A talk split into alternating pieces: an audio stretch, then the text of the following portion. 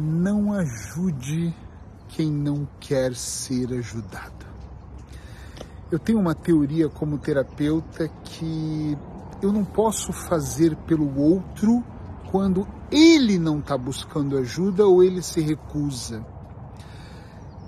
Eu acho que é uma grande perda de tempo, mesmo com aquelas pessoas que nós amamos, quando nós queremos revelar o caminho, pegar pelas mãos, levar até onde nós achamos que é o melhor e a pessoa está ah, de saco cheio porque não quer ouvir as suas opiniões. Eu sou Eric Pereira, eu sou hipnoterapeuta e sempre que eu posso eu trago uma dica terapêutica em vídeo e em forma de podcast, para de alguma forma iluminar o seu pensamento, fazer você pensar fora da caixa, para quem sabe contribuir para o seu processo de evolução. Nesses 24 anos atendendo, eu descobri uma coisa muito poderosa. Nós não devemos, não é nem podemos, nós não devemos ajudar quem não nos pediu ajuda. Às vezes me liga uma mãe pedindo, por favor, convença o meu filho a fazer um processo terapêutico com você. Eu te acompanho e eu digo, vai ser um prazer, mas eu não posso, não é o meu papel convencê-lo. Às vezes uma esposa me fala, meu marido precisa parar de fumar. E eu pergunto, mas ele acha que precisa? Não, ele não acha. Então nada pode ser feito. E no nosso convívio diário, às vezes eu me pego querendo construir a vida de um filho meu, a vida do meu irmão, a vida da minha mãe, e sendo que ninguém me pediu ajuda. Eric, me dá um conselho para isso. Eu tenho um filho que ele me liga com frequência, o João Victor, e ele fala para mim, pai, estou numa situação, o que, que você acha? Pai, estou pensando em agora estudar TI e vou estudar programação e a gente troca. Ele me pediu ajuda, então eu me sinto na liberdade, eu não estou invadindo espaço, em dar opinião. E ele sabe que eu sou duro na opinião e eu sempre digo, você me pediu. Ele fala, claro, por favor. Mas eu tenho outros que quando eu falo alguma coisa, fala, ih, você não sabe do que eu tá, tá, tá falando. Porque eu estou vendo claramente o que vai acontecer pela experiência de vida mas a pessoa não quer compreender. Você vai desperdiçar o seu tempo, essa é a palavra, quando você quiser assumir a vida dos seus filhos, dos seus familiares, dos seus amigos, dos seus colegas, e mesmo uma postagem que você vê no Instagram e fala: Meu Deus, esse caminho está errado, e você vai lá, escreve e quer dar a sua opinião, que desculpa, não vale nada, porque a pessoa não pediu às vezes nós achamos que ajudar é levar aquela pessoa para um outro nível. E eu vou te contar uma história que talvez você já ouviu em algum dos meus seminários, ou talvez não, que para mim ilustra muito o não ajudar, deixar o processo acontecer.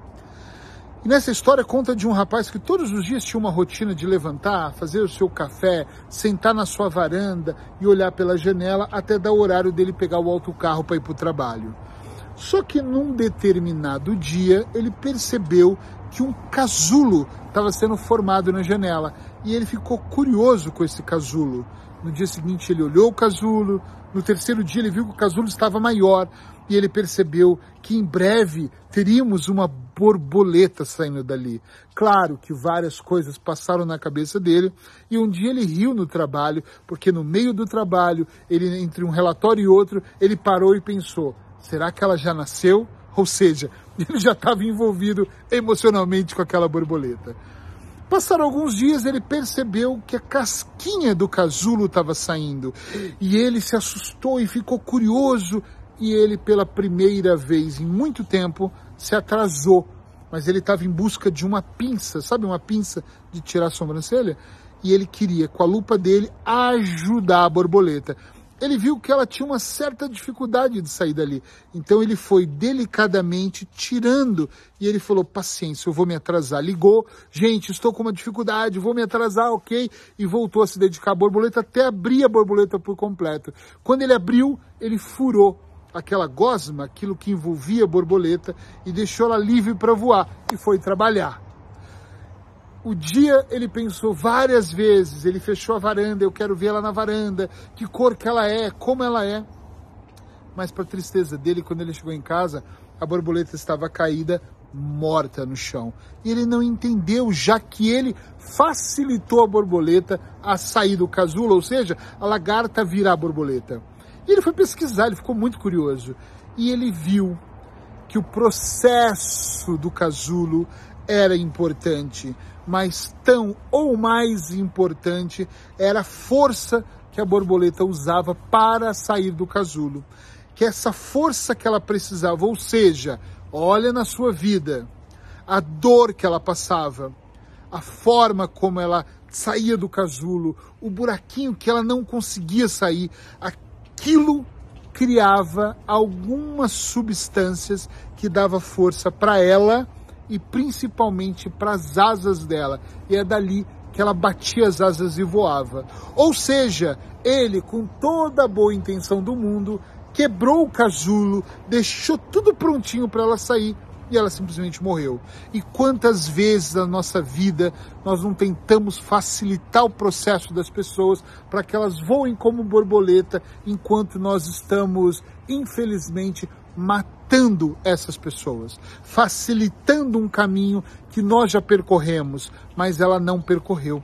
Então nós facilitamos uma fase agora e às vezes ela até não morre como a borboleta, mas ela vai um pouco além. Mas aí na próxima fase ela fala: Meu Deus, e agora? Estou meio perdido, eu não sei o que fazer. Claro que ela não sabe, ela não passou pela primeira fase. Então, como ela vai sair e avançar para as demais fases da vida? Então, eu vou dizer mais uma vez, com muita certeza, de terapeuta no meu coração: pare de facilitar processos de pessoas que não querem. Quando querem é outra história, porque a pessoa está preparada para absorver um aprendizado.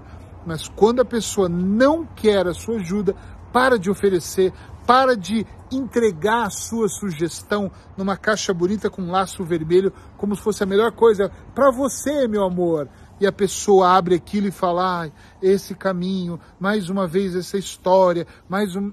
Para Deixa, mas sofre, Eric. Eu vi a pessoa dormindo, sofre, eu vi a pessoa fumando, sofre. Deixa a pessoa passar pelo processo dela. Afinal de contas, nós viemos para cá individualmente e nós temos uma missão de evolução individual e coletiva. Mas faça o seu melhor, que depende de você, e deixe as outras coisas acontecerem.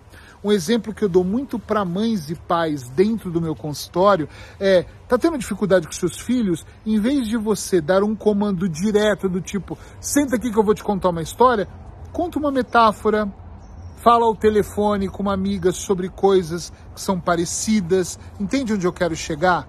Faça uma entrega diferente vai falando, já pensou se seja um pouco de coach com seus amigos. Eu estou bebendo uns copos e você acha que por eu ser o terapeuta que eu sou, eu estou sempre dando dica para os meus amigos, nem sonhando. Eu tenho amigos que eu estou bebendo um vinho e ele fala, vou fumar um cigarro. Você acha que eu falo, olha, isso vai te matar, eu sei uma técnica que em três sessões faz você parar de fumar?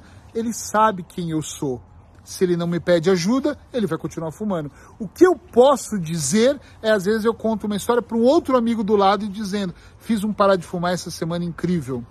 Caramba, depois que eu parei de fumar, como eu me sinto? Fiz uma maratona, corri 10 quilômetros na São Silvestre e eu senti que se eu fumasse eu jamais conseguiria andar duas quadras. Então você pode dar uma informação indireta mas quando eu falo indireta, é muito indireta, para não atingir aquela pessoa e deixa ela ser a lagarta e ela vai decidir se ela vai ficar lá naquele casulo para sempre ou se ela, com a força dela, vai se tornar borboleta. Isso não cabe a você.